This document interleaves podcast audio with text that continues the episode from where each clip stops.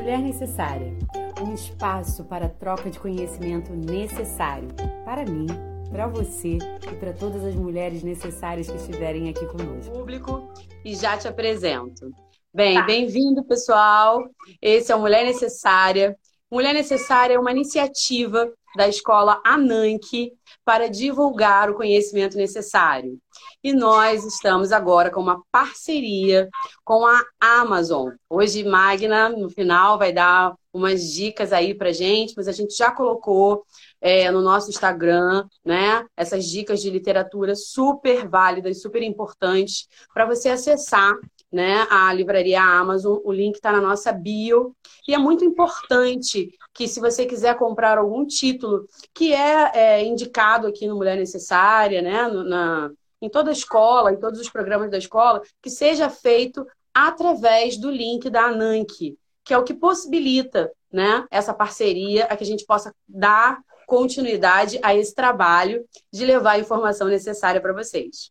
Então, hoje no Mulher Necessária, a gente está com a Magna Domingues. Vou pedir licença para dar uma lida aqui no seu currículo, né? Para não esquecer nada, não deixar nada para depois. Magna Domingues é contadora de histórias, professora, dinamizadora de leitura e psicóloga, idealizadora do projeto Baú Encantado, que realiza contações de histórias infantis com foco principal no protagonismo negro. O Baú Encantado também está no Spotify em formato de podcast. E hoje nós vamos conversar sobre o poder transformador dessa história. Muito obrigada por você estar aqui conosco no Mulher Necessária. Bem-vinda, Magna. Obrigada, eu também agradeço o convite. É sempre um prazer trocar informações sobre a nossa prática e principalmente por um, um momento como esse, que as histórias têm acolhido a gente de uma forma ainda é o abraço que a gente recebe, né? E é o abraço que a gente envia também com as contadoras de história. Com certeza, com certeza. Eu, eu, eu acho que a, a, a contação de histórias ela, ela, ela vem trazendo um ensinamento muito importante para a gente, né? Não só os professores, é, é, as pessoas que estão ligadas à, à escola, né? Ela está direcionando essa nova maneira de se reinventar, trazendo uma conexão, né? Porque não a, a, a, informação passada, assim, sem esse aconchego que a contação de histórias mostra para gente, ensina para gente, sem essa conexão de coração com coração, né? Porque eu acho que a vida antes da quarentena estava tão assim no automático, né? Que a gente entregava, que a gente fazia e não tinha esse tempo, né? E agora a gente tem esse tempo de repensar, de se reavaliar e a contação de histórias, ela chega como um presente, né? Então, assim, a gente precisa estar junto. Mesmo que você esteja aí na sua telinha, eu aqui na minha telinha, mas tem que ter aquela. Ensina pra gente esse poder da conexão, né? Para começar, então, eu queria saber como a contação de história influencia na formação do leitor. Como que é esse processo? Então, é, sempre que você escuta uma boa história, você quer voltar nela, né? Então, acho que eu, é, assim, eu trabalho, como você leu aí, né? Eu sou professora dinamizadora de leitura. O que, que, que é isso, né? Na verdade, eu trabalho numa sala de leitura, numa escola municipal, em Duque de Caxias. E a sala de leitura não é um trabalho de bibliotecário. Eu sou professora, eu atendo as turmas, né? Numa sala, essa sala ela pode ser física ou não. No caso da minha escola, ela tem uma sala física e também a biblioteca da escola. E eu, e eu recebo os alunos ali. Então, eu dou aula uma é, para todas as turmas da escola, um, um, tempo por semana. E a gente vai fazer esse trabalho de dinamização, de contação de histórias, é, de leitura compartilhada. Um trabalho que envolve, que tem como objetivo a formação do leitor, né? É, não, não necessariamente, não necessariamente não, não mesmo a alfabetização né, que vai passando por isso, né? Porque eu trabalho uhum. com turmas de educação infantil até o terceiro ano do ciclo. Então é bem esse momento aí de formação do leitor. E assim, como que a contação de histórias é essencial, porque a criança que não é, lê no sentido de decodificar a, a, o alfabeto, né? Ela tem, eu só vou pedir desculpa, porque se por acaso ficar um pouquinho ofegante, tá tudo bem, é porque eu tô grávida Roberta sabe, de 29 semanas, e essa semana especificamente eu tô com falta de ar. Então, todas as vezes que eu tentei falar um pouquinho mais, aí eu vou ficando uhum. assim. É porque, porque vai sumindo o espaço, né? Os, os, nossos órgãos vão ficando comprimidos, o espaço vai sendo realmente. É. Essa é a história da minha vida atualmente. De ficar um pouquinho ofegante para falar. Mas tá tudo bem. É só, é só o momento do corpo se adaptar mesmo. Então, assim, quando você. O aluno, ele se, a criança, né, ela se envolve. Porque a contação de história, ela tem esse, esse encontro ancestral da troca de olhares, né? na, na troca de informação, na troca de olhares. E aí, quando você consegue seduzir uma criança, né, para trazer ela para dentro do mundo literário, para o mundo da história, ela vai querer voltar naquela história, né? E aí, isso é um, sim, um grande incentivo também para que ela aprenda a ler, né? E aí é isso, assim, tem várias formas de ler, né? Ler o mundo, né? Ler é. não é apenas saber juntar o B com A, né? Isso aí a uhum. gente já vai tem consenso vai muito é. além. Então, a criança que às vezes não é leitora, ela, se ela conhece a história, ela conhece o livro pelas imagens, ela consegue, inclusive, interpretar e tal. E aí é isso, assim, incentivo à leitura, ele passa por diversos momentos, né? Ler para a criança, contar para a criança, mostrar, apresentar o livro para a criança, mostrar que o livro né, abriga histórias, assim como também tem histórias que vêm da tradição oral, são muito importantes também. Uhum. Mas, assim, esse trabalho começa na escola, né, de, de, de formar o leitor, e ele precisa, ou, ou não, assim, eu, eu, eu já imagino um pouco essa resposta, mas ele precisa é. ou não de, uma, de um acompanhamento em casa, né? De que, tipo, os pais contribuam com isso, porque por muitas das vezes, ah, na escola tem lá essa linha da leitura, nossa, que bonitinho, meu filho aprende e tudo mais, mas chega em casa eu não tenho tempo. A que ponto isso né, é, é, é, vai prejudicando essa construção? Então, é claro que quanto mais experiências literárias, né, inclusive tem crianças que já chegam na escola com muito hábito de leitura e de manuseio de livro. Crianças assim são muito pequenas, mas você pode entregar o livro na mão dela tranquilamente. Ela não vai rasgar, né? Porque tem esse hábito já construído dentro de casa. Porém, a gente tem duas coisas. Né? Eu trabalho em escola pública. Então, tem aquela realidade realmente que tem crianças que não têm nenhum tipo de material impresso em casa, ainda não teve essa oportunidade. E aí é um debate muito amplo, né? Porque a gente tem que lutar por política pública, né? Para ampliar, porque esse, esse, esse movimento de formação literária ele tem que ser também uma política pública, né? E para ir passar a escola também, né? É, então, assim, óbvio que quanto mais estímulos e mais experiências, né, é, é, às vezes a criança é, não tem um livro em casa, mas tem uma experiência literária na igreja. Ou em uhum. algum outro momento, né? É, no centro espírita, em algum lugar, assim, né? Geralmente tem outros grupos em que ela tem contato com, com literatura em si. Né? Uhum. E isso, claro, que ela vai se sentir muito mais motivada quanto mais estímulo ela tiver. Isso é muito importante, uma questão de estímulo.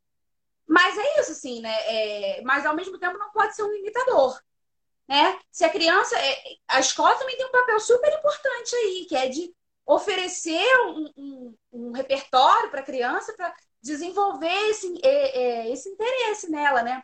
Agora, eu estava vendo esses dias uma entrevista com uma autora nigeriana chamada Chimamanda, né, que você deve conhecer, que escreveu Hibisco Roxo, eu falei só Chimamanda porque ela, os outros dois sobrenomes eu tenho dúvidas de como é pronunciar. o nome, o primeiro nome dela é Chimamanda, mas como ela é bem conhecida, uhum. não tem, eu não conheço outra Chimamanda, acho que já fica bem. É, enfim, é, alguns livros. Ela tem também uma, uma, umas palestras de, é, no YouTube que são super famosas e tal. E aí eu soube, ela é nigeriana, mas mora nos Estados Unidos, e um dos livros dela se chama Americana. E aí eu soube nessa entrevista que a entrevista era porque ela tinha acabado de ser premiada é, em Nova York, a prefeitura fez uma tipo um plebiscito, né, uma consulta pública. Tinha uma lista de livros e eu não sei se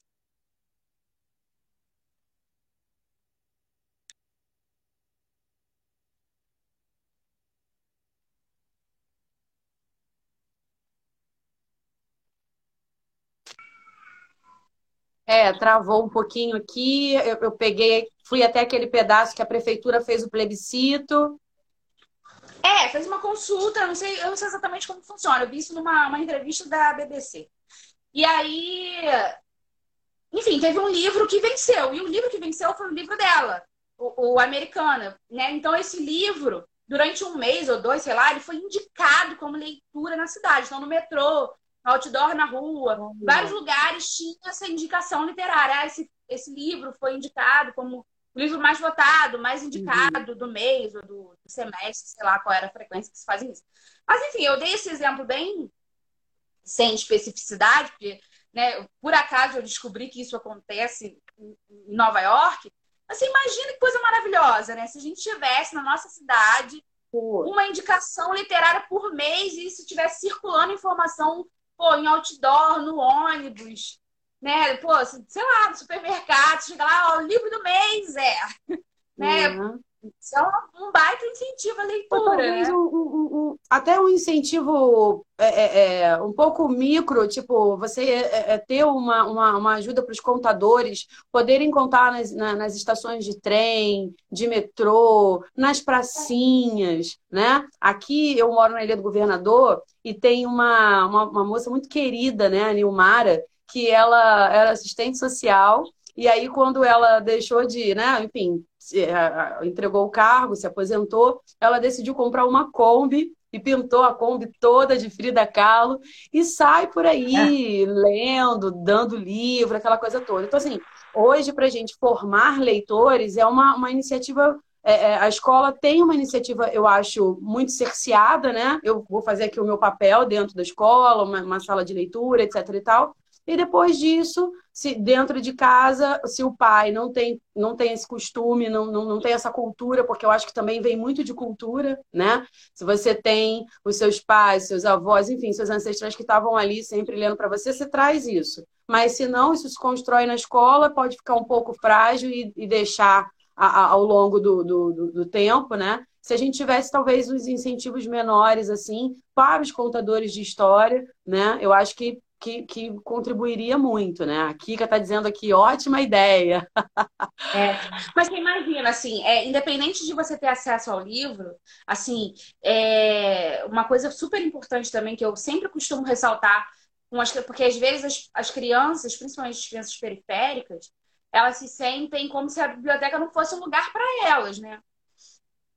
Principalmente as crianças que ainda não leem e as crianças que às vezes já estão em idade de ler e se sentem é, às vezes um pouco excluídas, né? Porque, enfim, o que, eu vou fazer lá se eu não sei ler? Né? Por que, eu vou na biblioteca?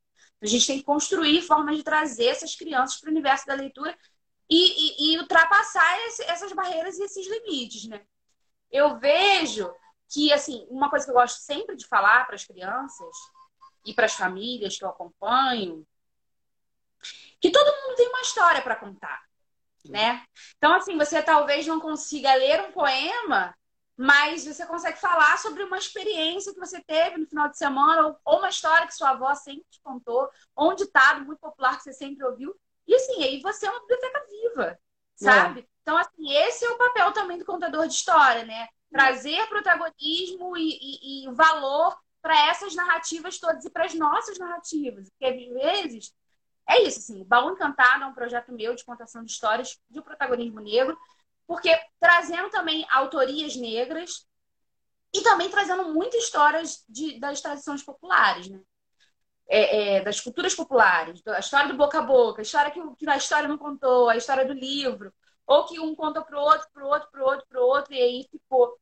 Porque justamente para passar essa ideia de quanto é importante que você tem uma história e essa história vale a pena ser ouvida, vale a pena ser contada, né? Às vezes a, pessoa, a criança ou, né, eu falo muito de criança porque é o público uhum. que eu estou diretamente relacionada na escola. Escreve um textinho ali pela primeira vez que está cheio de erro de português e às vezes ele nem é aceito, ou não é olhado, não é lido, porque ele não é formal. Mas, na verdade, assim, tem uma grande riqueza ali. A criança está colocando Poxa, no papel, fazendo um registro. Toda uma criatividade. Da, da né? criação.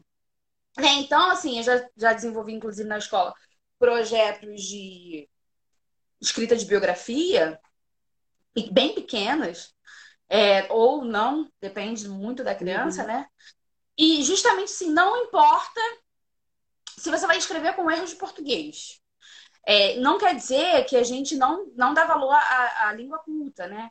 Uhum. E é super importante saber escrever bem, mas o mais importante é o que eu quero saber, o que, que você quer me dizer. E como que você vai colocar isso no papel? Né? O que, que você quer dizer? Depois a gente. Aí eu sempre sento junto e falo assim: eu posso. Eu só vou te falar assim: ó, essa palavra não se escreve assim. Posso mudar para isso aqui? Você entendeu por que, que eu estou mudando? Ah, tá. Diferente de você pegar a caneta e rabiscar tá um monte de coisa lá, tipo, tá errado, tá errado, tá errado, vermelho, tá errado. né, que marca. Não tá errado, né? Não tá errado. É da forma que ela conhece, que a criança conhece, que sabe fazer. Então, é. assim, tem, tem assim, uma, um, um, leque de possibilidades muito grande. A gente tem que ser sempre, ter sempre muito cuidado para não excluir ninguém. Porque é. a leitura, a literatura tem um papel de inclusão mesmo, né? De absorver todo mundo. De, e, e de transformar a vida das pessoas. Né? Com certeza. Eu acho, Que, acho que o título, o tema desse, dessa, dessa, desse papo, desse bate-papo, vem muito desse lugar, assim, quanto que é, ouvir e narrar histórias pode mudar a sua vida. E muito, e muito, assim, né? Por exemplo, a, a, a, a minha vida, assim, é, é, é, mudou, vai, vem mudando a cada leitura, né? A cada livro que, que, que, que, se conclui e tudo mais. Mas, assim, aqui em casa, a, a, a, Maria Eduarda, minha filha, já não gosta muito, né? Aquela coisa assim, adolescente, aí na, na, na, na preguiça, eu falo, cara, você está perdendo, é muito mais importante do que, do que os filmes, do que o Netflix, do que tudo isso. E aí eu enredo nessa nessa pergunta que eu quero te fazer. Tem uma idade adequada, né, para começar a ler para as crianças? Então, eu existem pesquisas que dizem que com cinco meses de gestação a criança já reconhece a voz da mãe. Então, assim, se você está lendo para a barriga, ler para o bebê é uma coisa que eu também milito muito nisso. Né? Vamos ler para os bebês, vamos ler na barriga, né? e você lê essa história com alguma frequência, até crianças é, é crescer, ser maior, conseguir ler sozinho, cara, isso tem um valor. E não, porque as crianças também têm essa coisa, a repetição é importante para elas, né? Para uhum. criar um afeto com a história e com o livro, assim. É, é isso, assim, quanto antes, melhor, assim.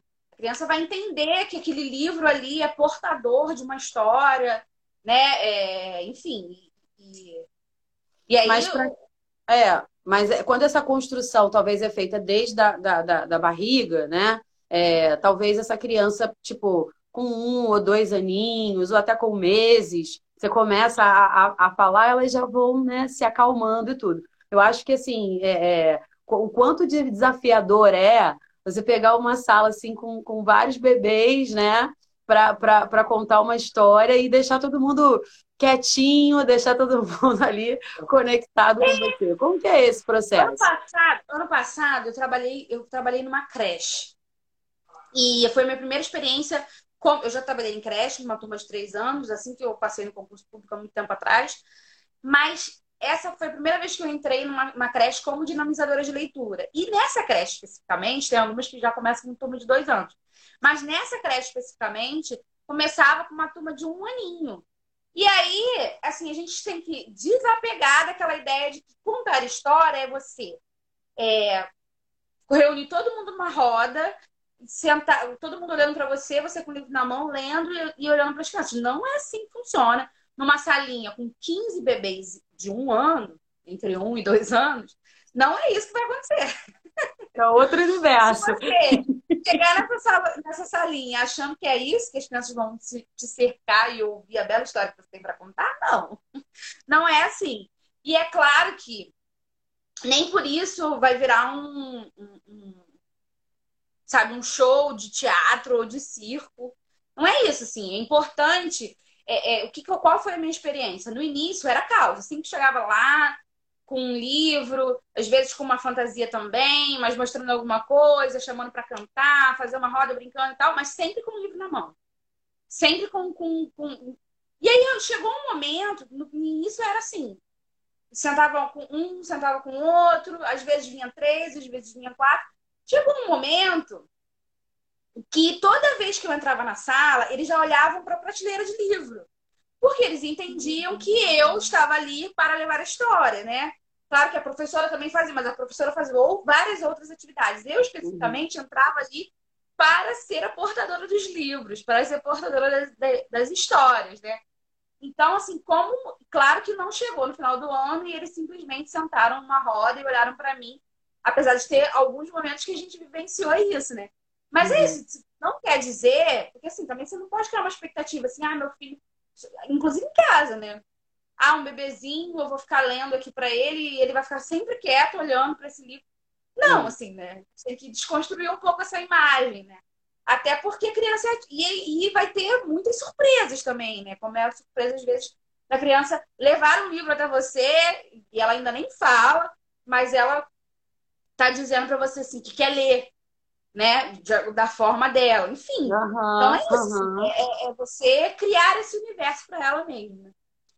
Eu acho que é sair um pouco desse lugar de, de limitação, né? Ah, se, tipo, se constrói um imaginário ou uma identidade para contação de histórias, que é dentro dessa linha de leitura, sentado em roda, e aí, se não for dessa forma, né, esse bot cai, vai cair de repente para contar para bebês, e aí como é que eu faço? Assim, e aí eu acho que, tipo, tem que ter essa coisa de, de desconstruir, assim. Vamos ver como será, na verdade. Não é como vai, como vai ser feito. É como vai acontecer. Eu estou aqui, eles estão aqui, e vai, e vai acontecer uma maneira da gente se conectando. Às vezes, como você colocou, no fato de ir construindo, até que um belo dia chega, né? Ai, gente, eu fico imaginando uma criança de um ano com um livrinho na mão, porque, gente, depois eu imagino é maravilhoso. Né?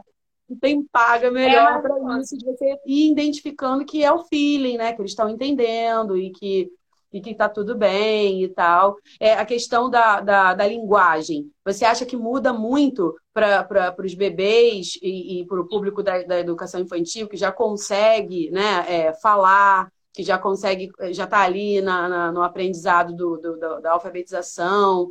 A, a, é, porque assim, eu entendo que a criança ela é tão crítica e tão inteligente quanto nós, né? E por muitas das vezes a gente fica ah, contando a história como se fosse.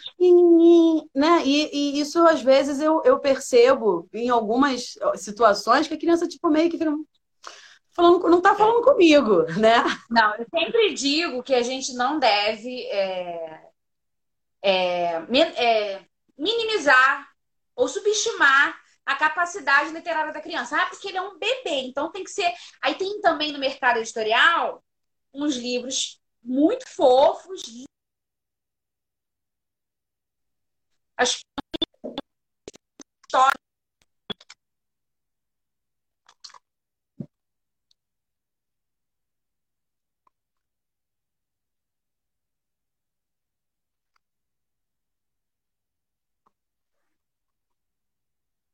Voltou?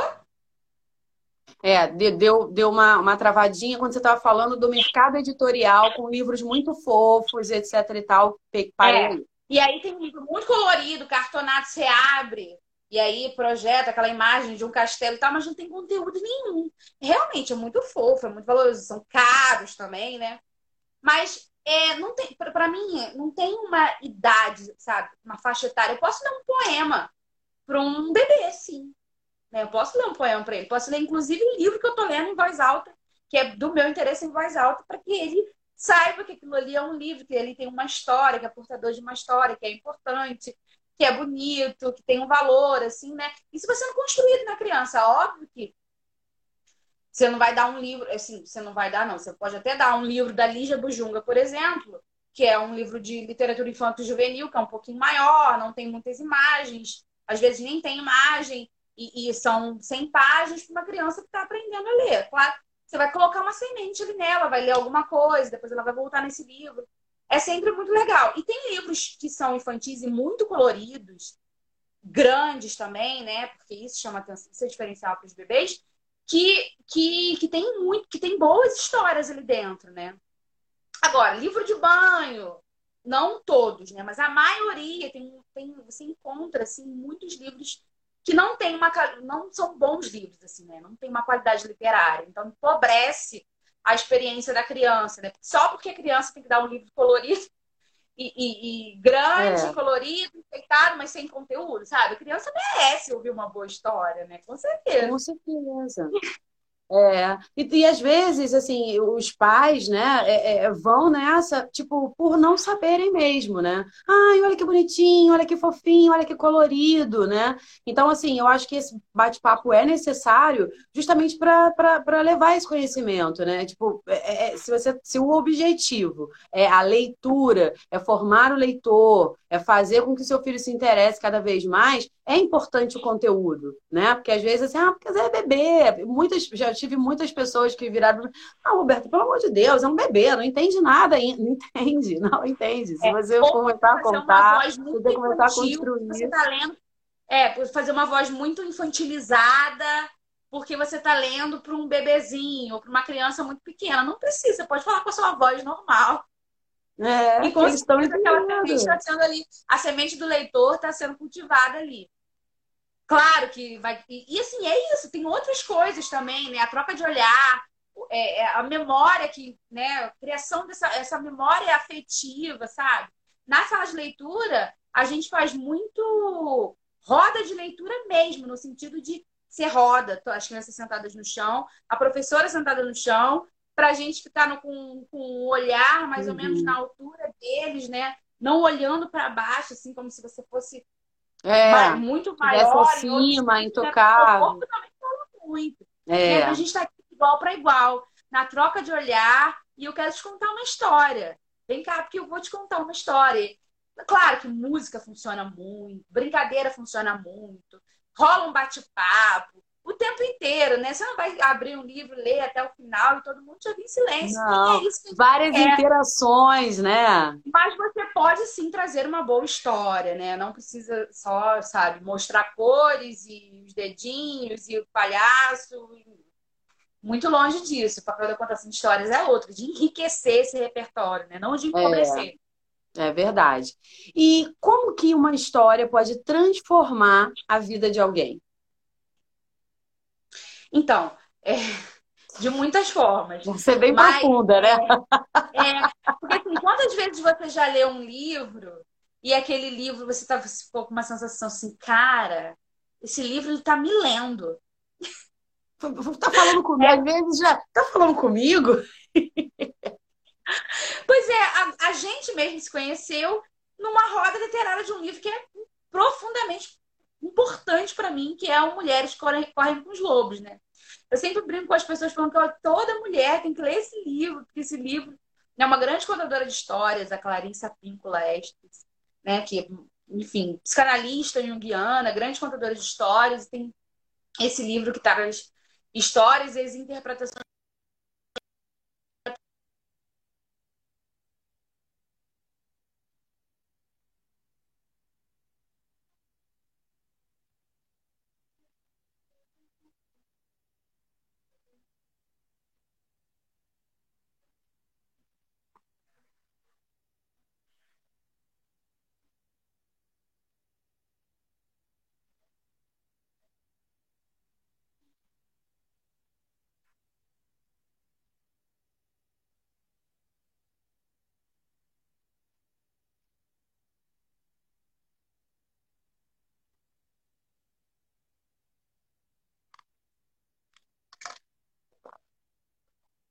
não estou te ouvindo. É, deu, deu uma paradinha no momento que você estava falando da Clarissa, né?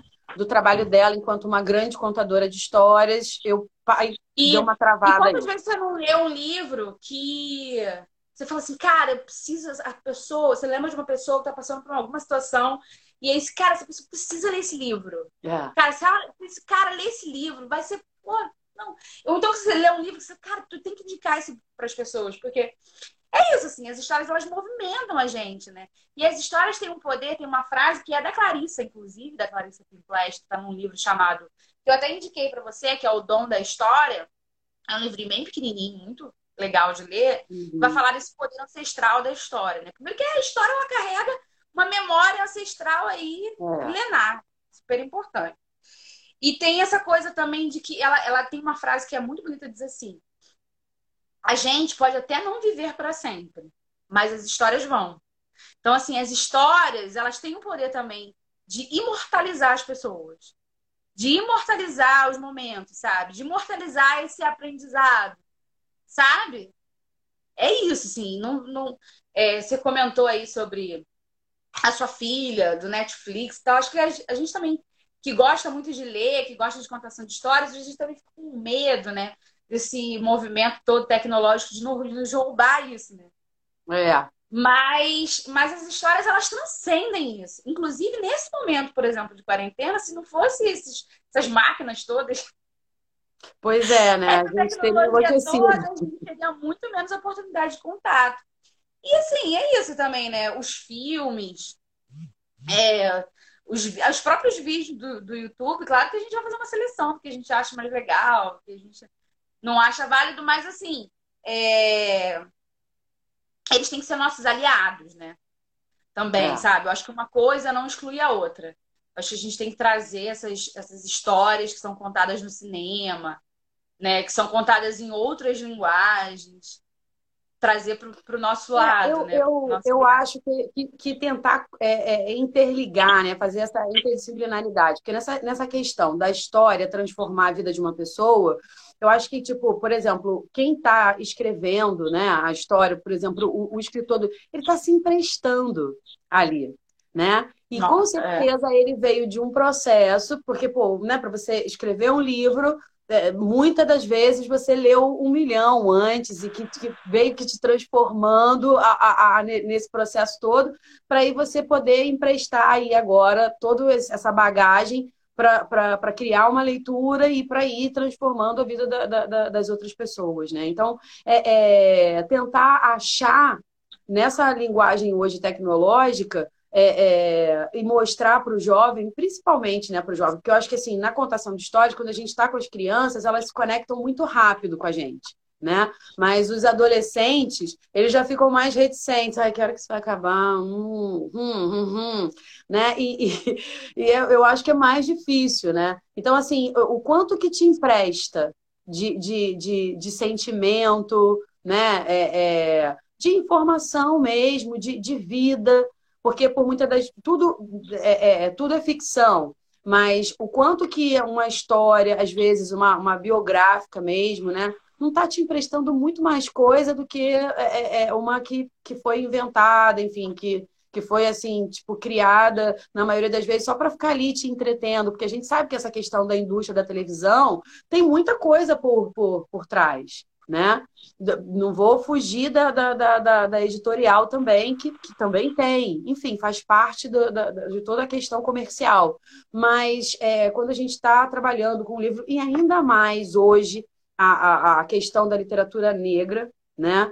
Que é muito, muito, muito importante e, e ela vem surgindo agora com, com muita força, né? Eu estava entrevistando na semana passada uma, uma, uma professora que estava falando dessa questão da mulher negra enquanto autora, né? E, e cara, o quanto se presta de vida para a nossa história. O que, que é a história do Brasil sem a mulher negra? Não, é. E assim, e, e a gente tem pesquisas também que mostram que quanto o mercado editorial ele é masculino e branco, né? Exatamente.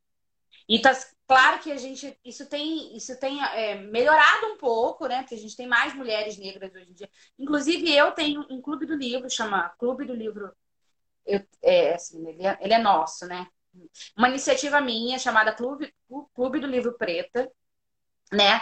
E aí depois tem essas informações lá no meu perfil. Quem quiser seguir, acompanhar. Uhum. É uma iniciativa que começou esse ano, que simplesmente em dezembro eu lancei uma lista de 12 livros Todos esses 12 livros foram escritos por mulheres negras, né? Tanto brasileiras quanto não, não brasileiras, mulheres africanas, inclusive, que a gente conhece muito pouco dessa literatura, uhum. e, e, e, e, americanas também, tipo Maya Angelou e tal.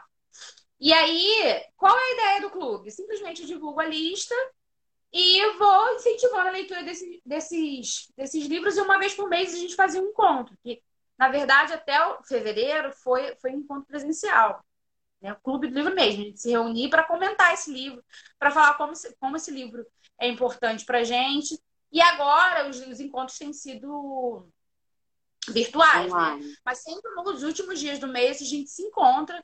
É, não é um clube de mulheres, mas a, acaba que a maioria que está participando são mulheres. para ler mulheres negras. E aí tem assim, e aí a gente também, aí a gente vai ver essa variedade de coisas. Quem tem? Carolina Maria de Jesus está na lista, Conceição Evaristo está na lista, é... Ana Paula Maia, que escreve tipo romance policial, sabe? E, e, e, e, aí a gente tem biografia, que é a biografia da Maya Angelou, que é uma escritora negra americana que escreveu Eu Sei Porque o Pássaro Canta na, na Gaiola. Né? É o nome do livro dela, que é, que é a biografia dela, né? que é uma das biografias dela. Enfim, então a gente tem assim. É, é... Qual, é, qual é a provocação desse clube?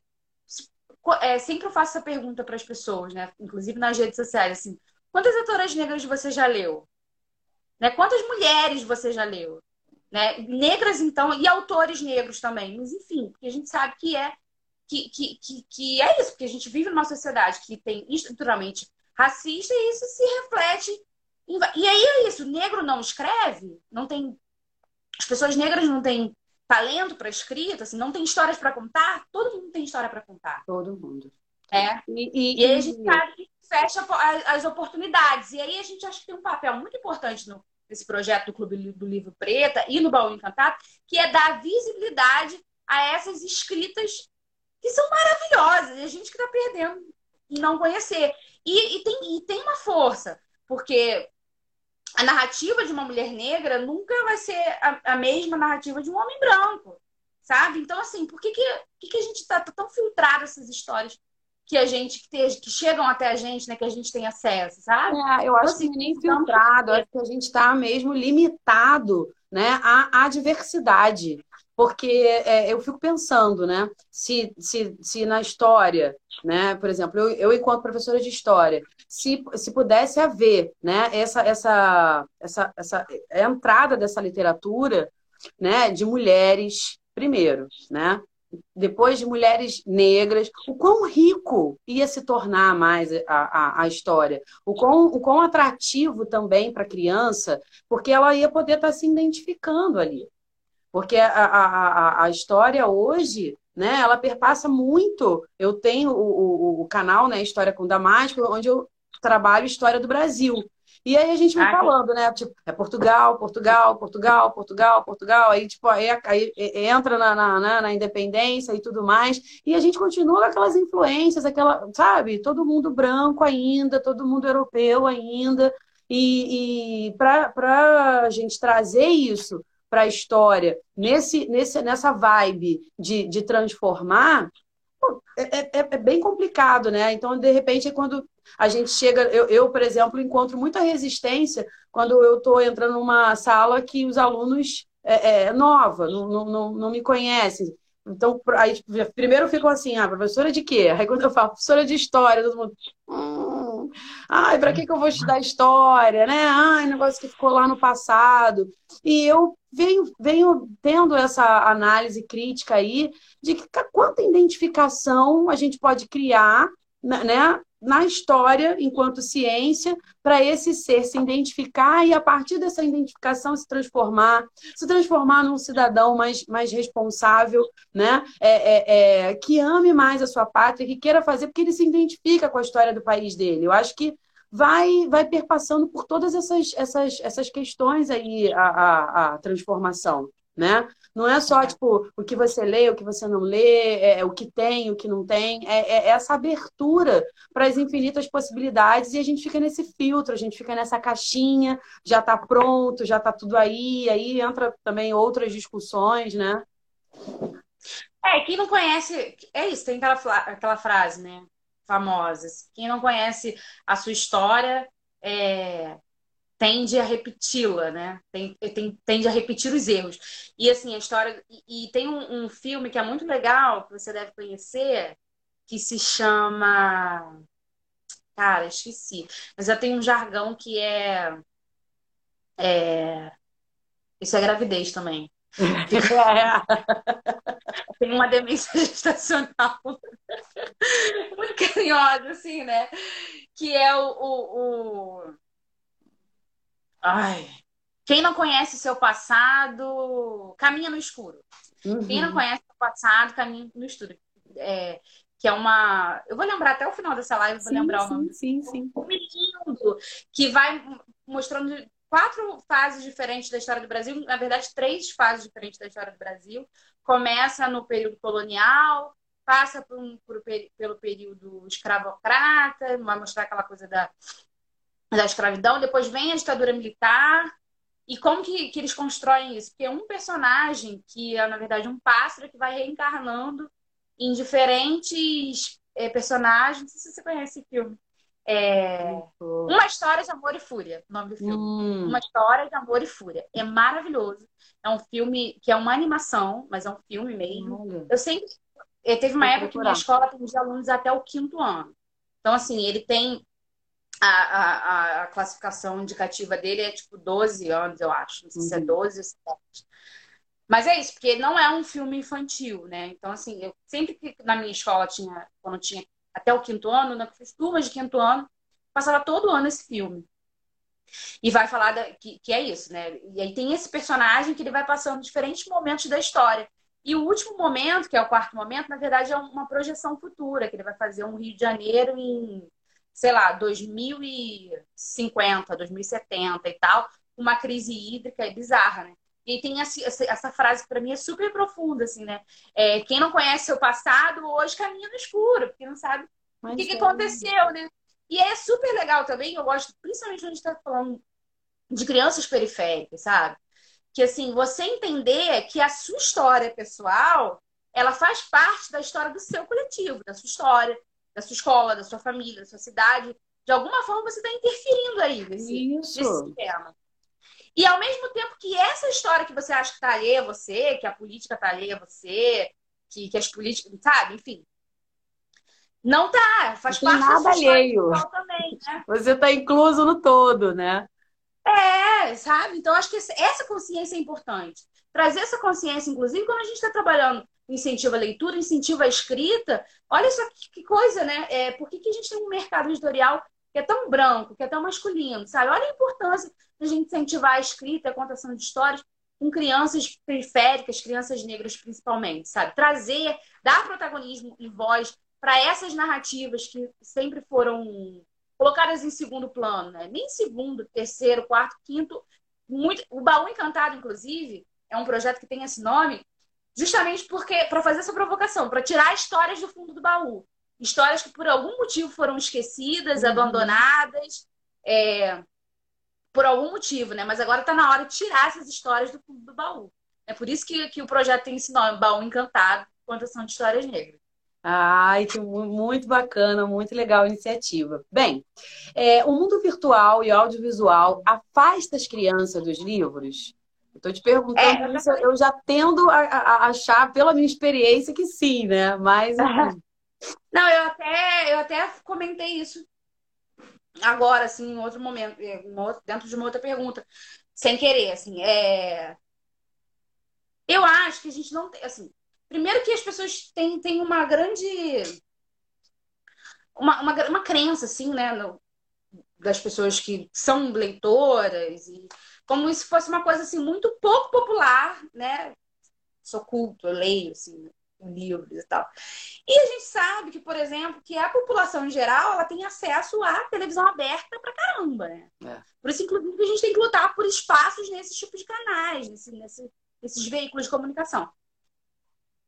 Eu acho que a gente tem que transformar esses veículos em aliados, porque, na verdade, assim, o cara que constrói um filme, pensa num roteiro, que pensa, sabe, tem uma, tem uma inteligência, tem um valor ali naquela obra e também é muito importante. Claro que a gente tem, assim como livros também, tem alguns que a gente gosta, outros que não.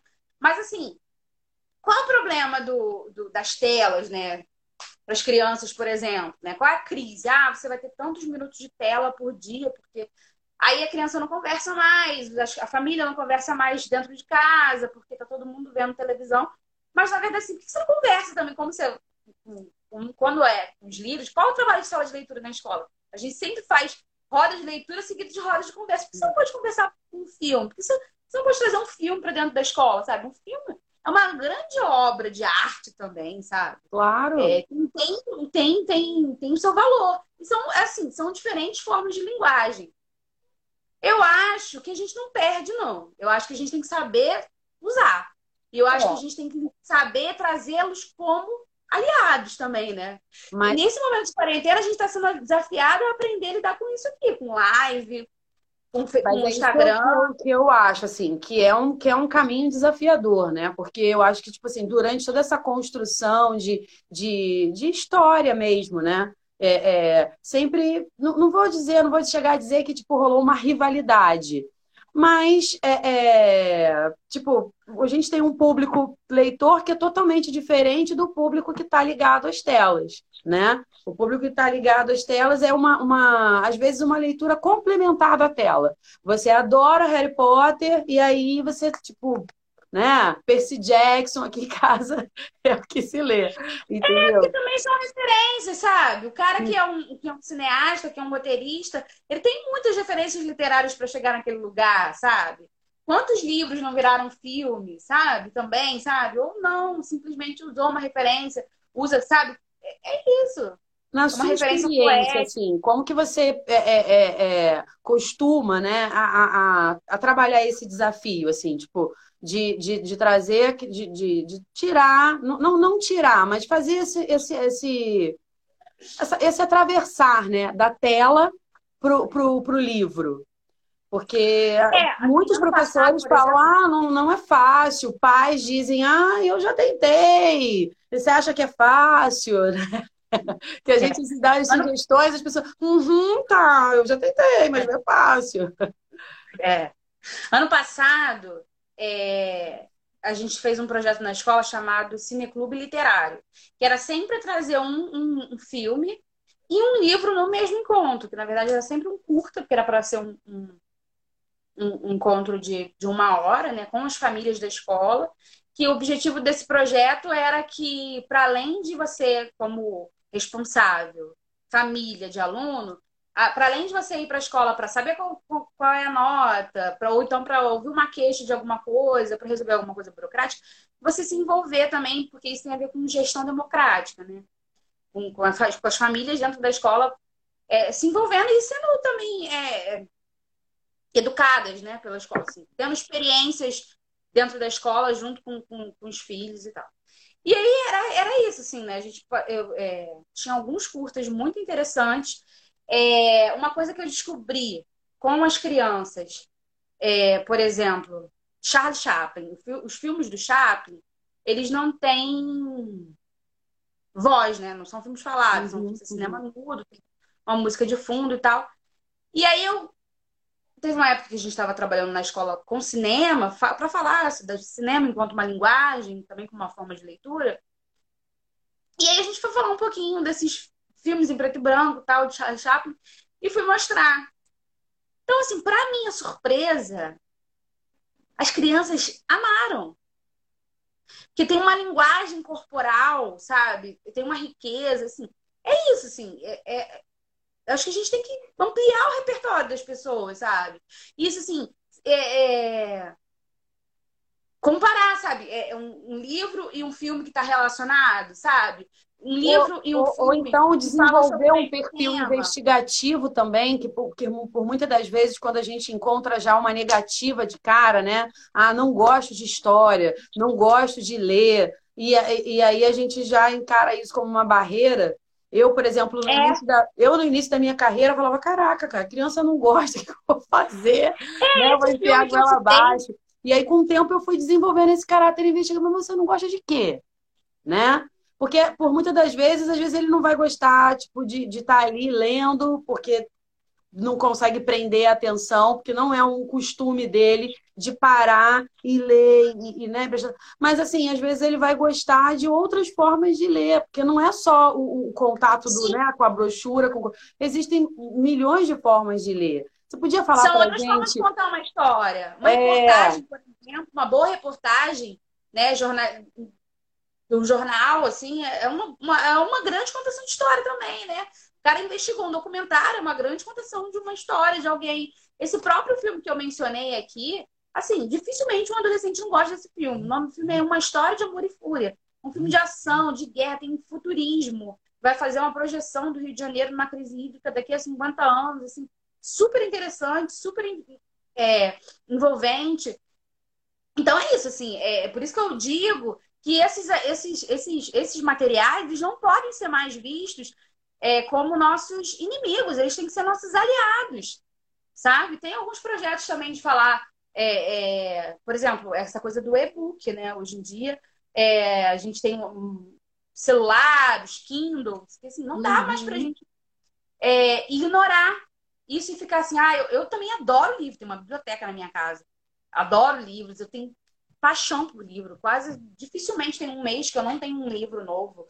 Mas ainda assim, há pouco tempo eu adquiri o Kindle. E aí comecei também a adquirir alguns livros no Kindle por uma questão também de espaço dentro de casa. Uhum. E acaba sendo muito objetivo, muito prático. Gente recebe um livro de alguém, né, que está que tá aberto na internet, né, uhum. que, é, que, é, gratuito, você consegue concentrar tudo ali em um aparelho, igual um celular, que, uhum. que você pode colocar, sei lá, 3 mil livros, sabe? Assim, não dá para. Eu acho que o Kindle é traz essa questão da facilidade de acesso, né? Porque enquanto você tem um livro físico, você tem que ir lá e ir comprando, né? De um em um, aí tem uma, uma mega promoção, aí você, né? Uma, uma bienal e tal, você conseguir mais. E, tipo, no Kindle ele já te dá uma, um, um leque é, é, maior de possibilidades do que, enfim. E, e também a gente tem que entender que as coisas estão mudando, né? É, é, é, é, muito gostoso o livro, aquela coisa toda, para eu que sou professora de história, para você que é contadora de histórias, mas assim, o nosso público, vamos entender, né? Aonde esse, esse público está agora, que geração é essa, né? Então também tem muito disso.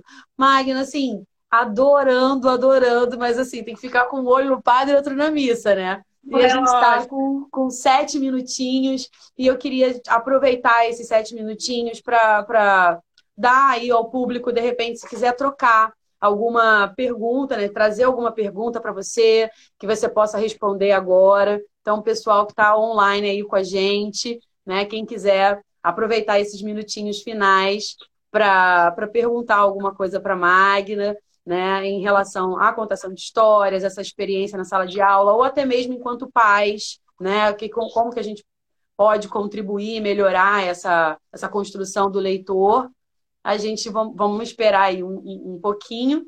E enquanto não pinta nenhuma, nenhuma pergunta, a gente está chegando no final e eu sempre gosto de é, é, deixar né, para as entrevistadas aí algo que você considere necessário, né? É, é, é para o público, assim, um conhecimento dentro da, da, da, contação de história que vai fazer, trazer uma necessidade, fazer uma diferença na vida da gente. Eu vou repetir uma história, eu vou repetir uma frase que eu já usei aqui hoje, que é uma frase que eu sempre uso, sempre no final das histórias, quando eu estou contando alguma história no final, assim, na minha despedida, o recado que eu deixo principalmente para as famílias é: contem suas histórias, né? Porque nós, com certeza, não vamos viver para sempre, mas as histórias vão. Elas vão ficar. Então, assim, elas têm. A história tem o poder de imortalizar as pessoas, né? Então, assim, é, e aí a gente também tem que aproveitar para fazer uma referência a essas grandes contadoras de histórias é, que foram tão invisibilizadas pela história, né? Por exemplo, a Carolina Maria de Jesus, que para mim é uma grande referência, uma mulher maravilhosa, grande contadora de histórias, esse ano está fazendo 60 anos do seu primeiro livro editado, mas ela tem muitos outros livros, né? E assim, quantas pessoas que foram, é, é quanto, quanto que essas pessoas foram invisibilizadas, né? Principalmente essas mulheres, eu quero fazer um, uma, um, uma referência a essas mulheres, autoras mulheres negras, que são grandes heroínas brasileiras, né?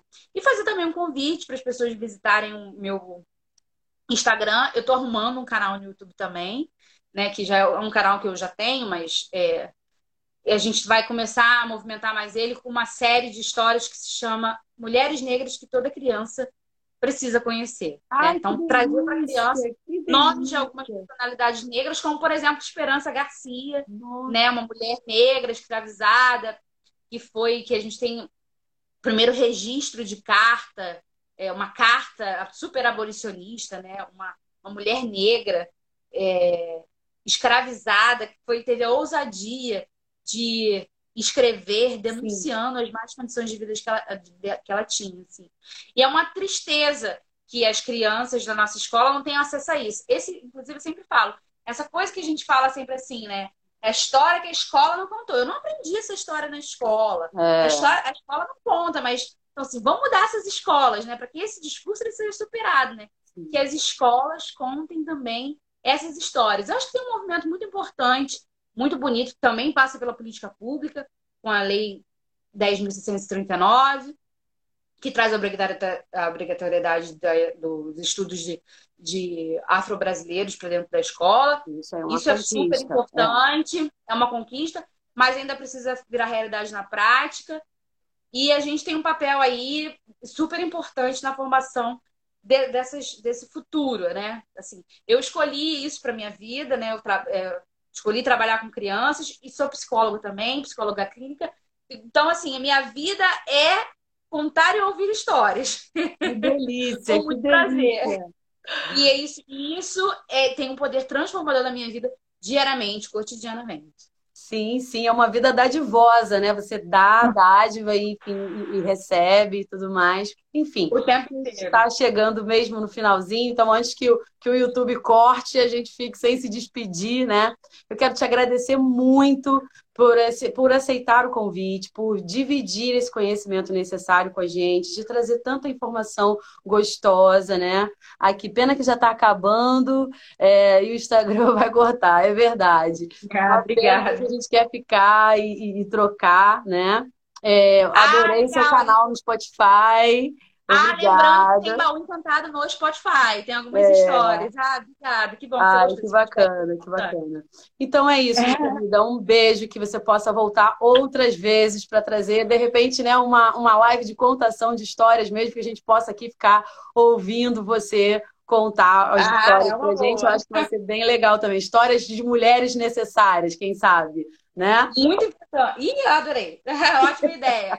Vamos construir. Um beijo, beijo um beijo para todo mundo que está aqui com a gente. Tchau, tchau. Até o próximo Mulher Necessária.